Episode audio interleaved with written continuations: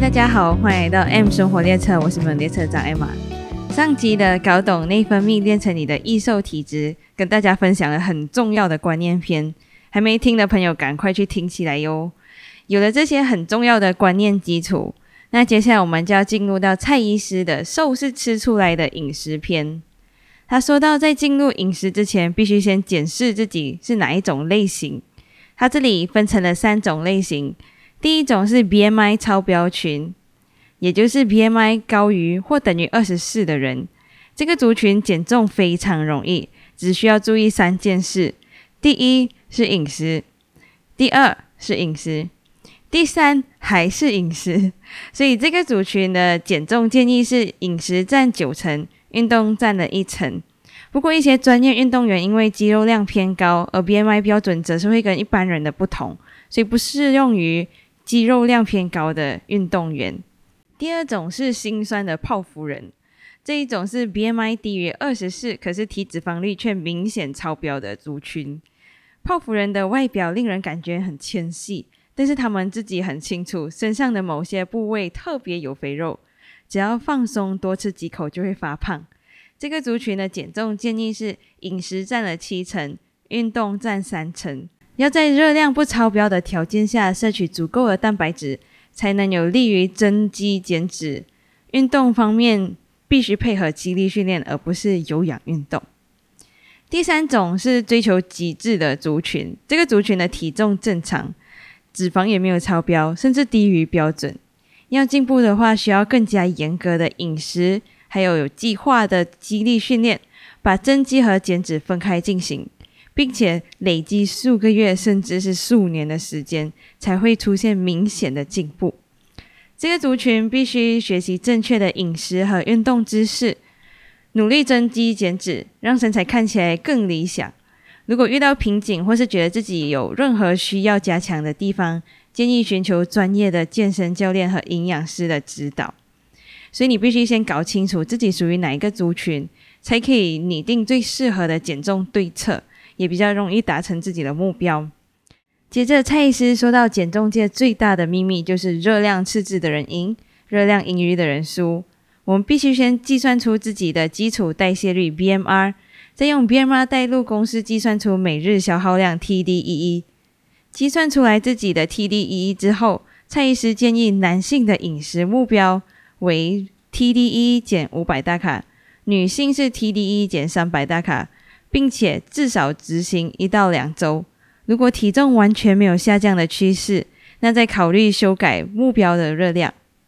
至于 BMR 和 TDE 的计算方式，因为用口述的比较难听懂，大家只要上 Google 找 TDEE 就可以找到很多计算机，输入个人资料就行了。说到这里，肯定很多人会觉得，那我干脆每天少吃一百大卡，甚至是每天少吃两百大卡，不就可以快速减肥了吗？千万不要高兴得太早。虽然说创造热量赤字就能瘦，可是人体是活的，不是机器，所以并不是热量越低就越好。原因有两个：第一，如果长期饮食的热量低于基础代谢率，身体会自动开启保护机制，拼命节省能源，基础代谢率就会一直下降。第二，身体长期缺乏能量的时候，不会再燃烧脂肪，而是拿肌肉来分解利用。肌肉牺牲了，基础代谢率就会跟着下降。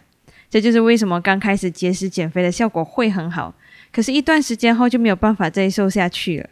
而且，囤积脂肪很容易，要长肌肉却非常难。当你忍不住在这个时候吃多了一些热量，身体就会马上的把它拿来囤积脂肪，于是会加倍的速度复胖回来。这里蔡医师还有提到一个非常非常重要的点是。吃减肥药控制食欲，或是错误使用低热量代餐，也是节食减肥的一种。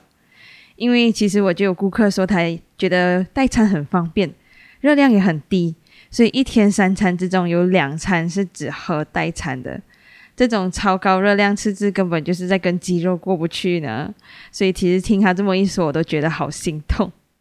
好吧，回到蔡医师说的，现在你已经知道自己可以摄取多少热量了。可是还是很多人会问：如果我今天不要吃午餐，换成只喝一杯珍珠奶茶，可不可以呢？反正热量都差不多。这里就要知道，我们除了监控饮食的热量，也要注意饮食的质量。现在就跟大家介绍一下热量密度。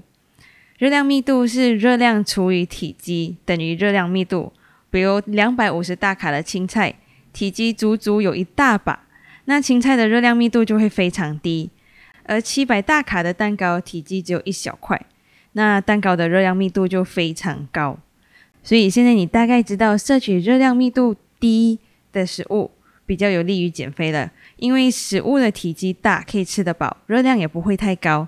而原型食物的热量密度都比较低，比如蔬菜、水果、糙米、燕麦、瘦肉、大豆等等。所以大家尽量多吃原型食物哟。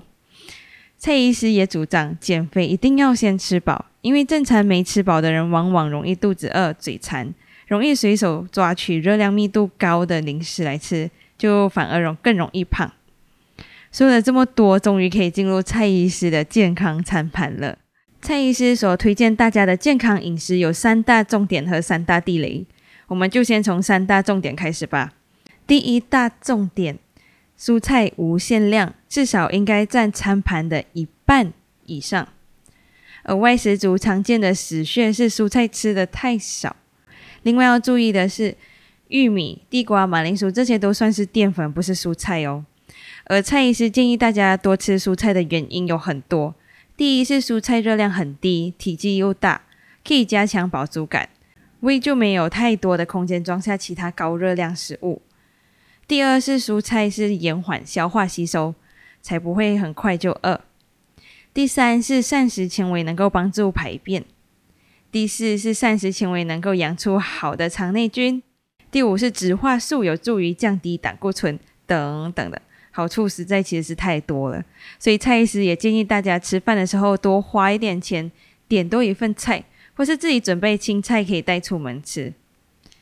第二大重点是优良蛋白质占餐盘的四分之一。关于蛋白质，蔡医师给了大家很重要的重点提示：第一。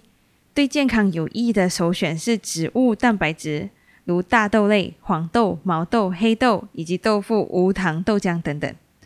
第二是油脂量含量较低的白肉，比如鸡肉、鱼肉和海鲜。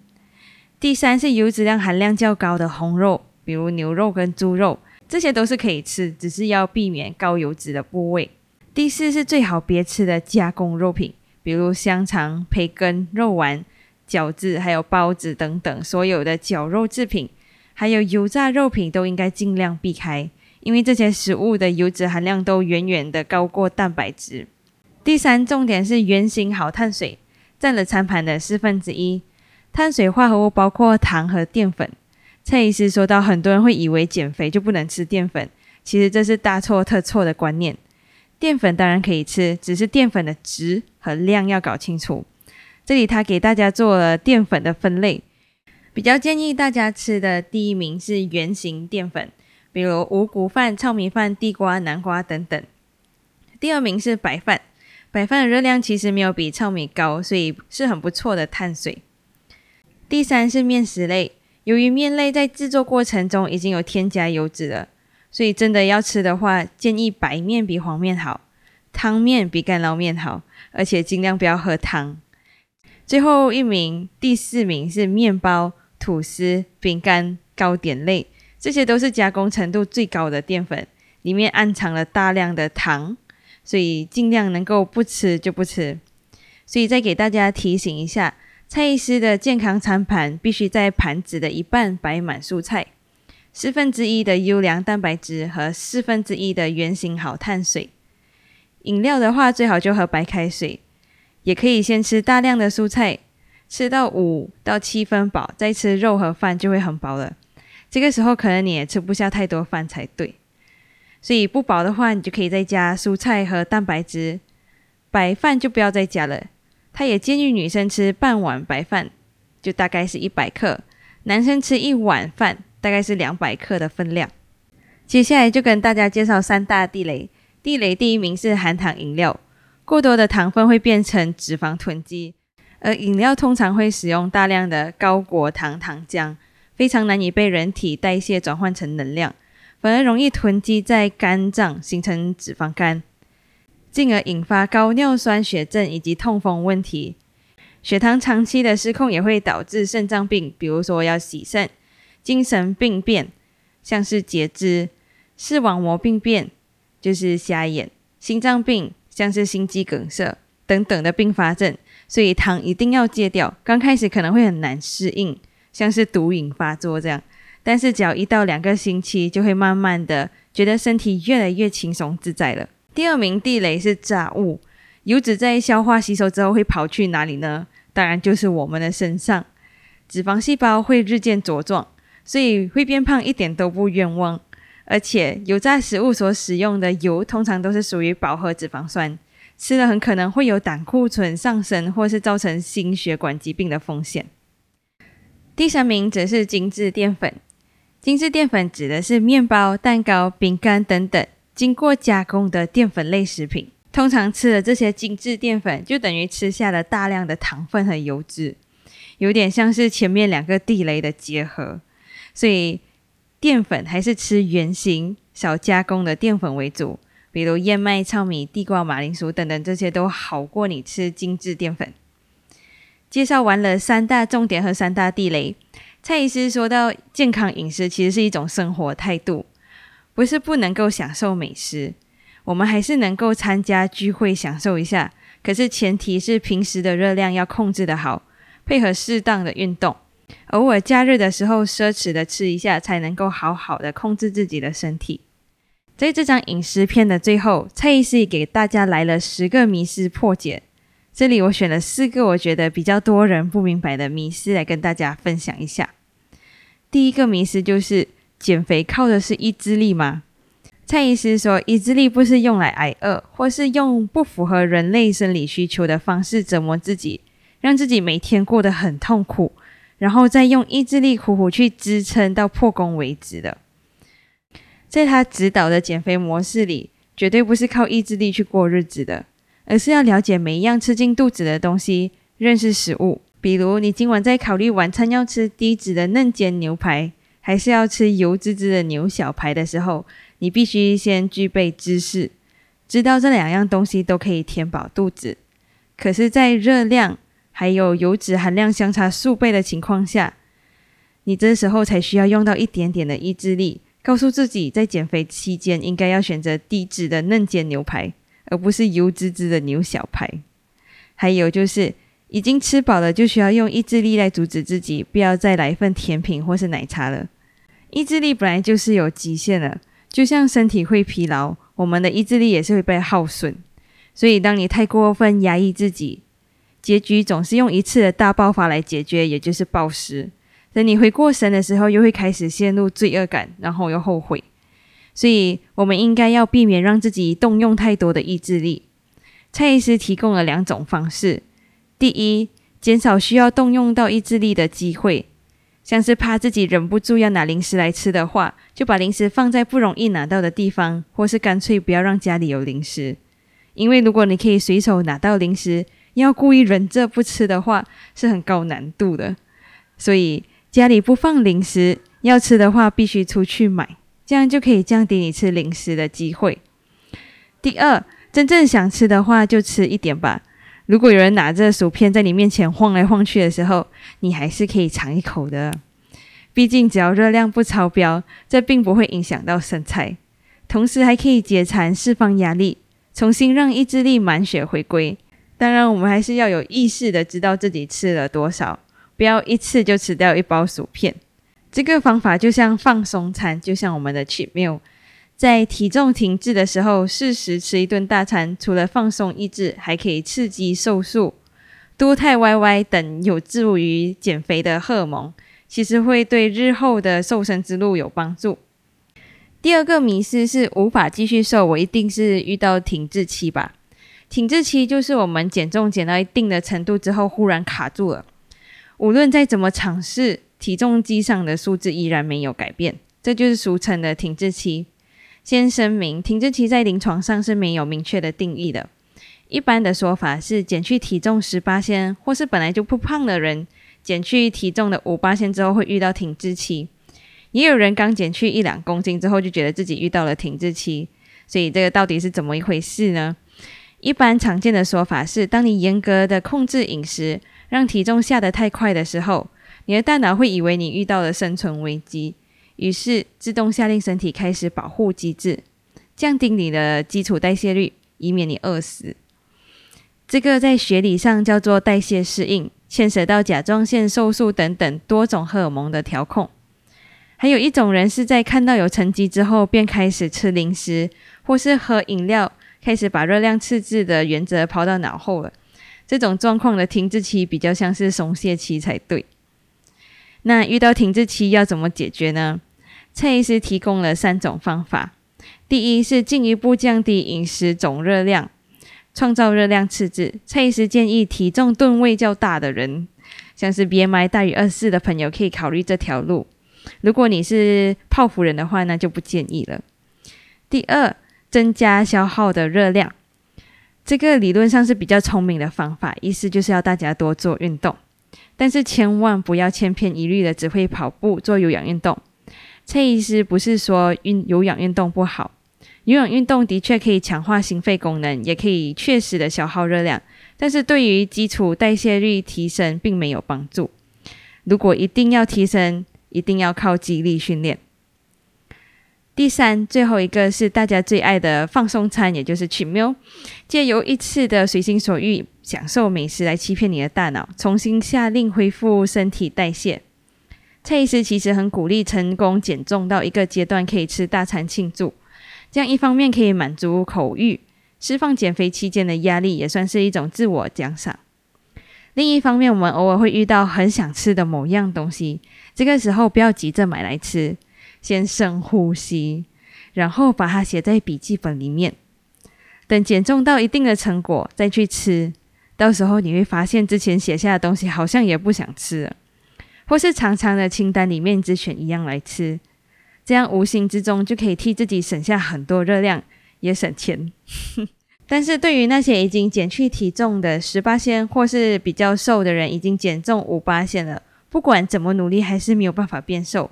这样可能你已经进入了代谢适应的阶段，所以一餐 cheat meal 已经没有办法恢复代谢。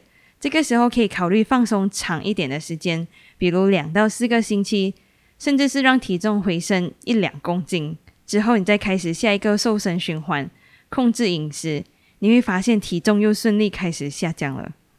第三个迷思是蛋白质吃太多会伤肾，喝乳清也就是 protein 会导致秃头吗？根据美国国家学院公布的推荐膳食摄取量，建议每天每公斤体重摄取零点八克蛋白质。假设你是六十公斤的话，就可以每天摄取四十八克，就是你拿六十乘以零点八，就得到四十八这个数字。那你每天可以摄取四十八克的蛋白质，但是要注意的是，这个只是一个满足最低需求，避免营养不足的需求量，而不是摄取上限。在二零零六年，还有一篇医学期刊《Food and Function》有一篇文章建议，低活动量的人摄取每天每公斤一克，中等活动量的人一点三克，高活动量的人一点六克。文献也指出，健康的人即使摄取每天每公斤两克蛋白质也是安全的，只要不超过每天每公斤三克都没有问题。是不是远远超过你的想象呢？所以，除非你是肾脏病患者，而且还是中等到重度的肾脏病，才会有限制蛋白质摄取的建议。至于乳清蛋白，就是 protein，它并不是什么仙丹妙药，只是一种将牛奶去除乳脂以及乳糖后留下蛋白质为主的部分，再制成方便保存的粉末。所以，蔡医师说，喝乳清蛋白跟吃鸡胸肉其实是差不多的。一般来说，只要喝下一杯乳清蛋白，就跟吃下一块一百克的鸡胸肉差不多，都能摄取二十克的蛋白质，是很方便又很有效的蛋白质补充。所以蔡医师说，喝乳清蛋白跟吃鸡胸肉或是牛排等等的，其实没有太大差别。所以你不会每吃完一份牛排就在那边担心自己要洗肾吧？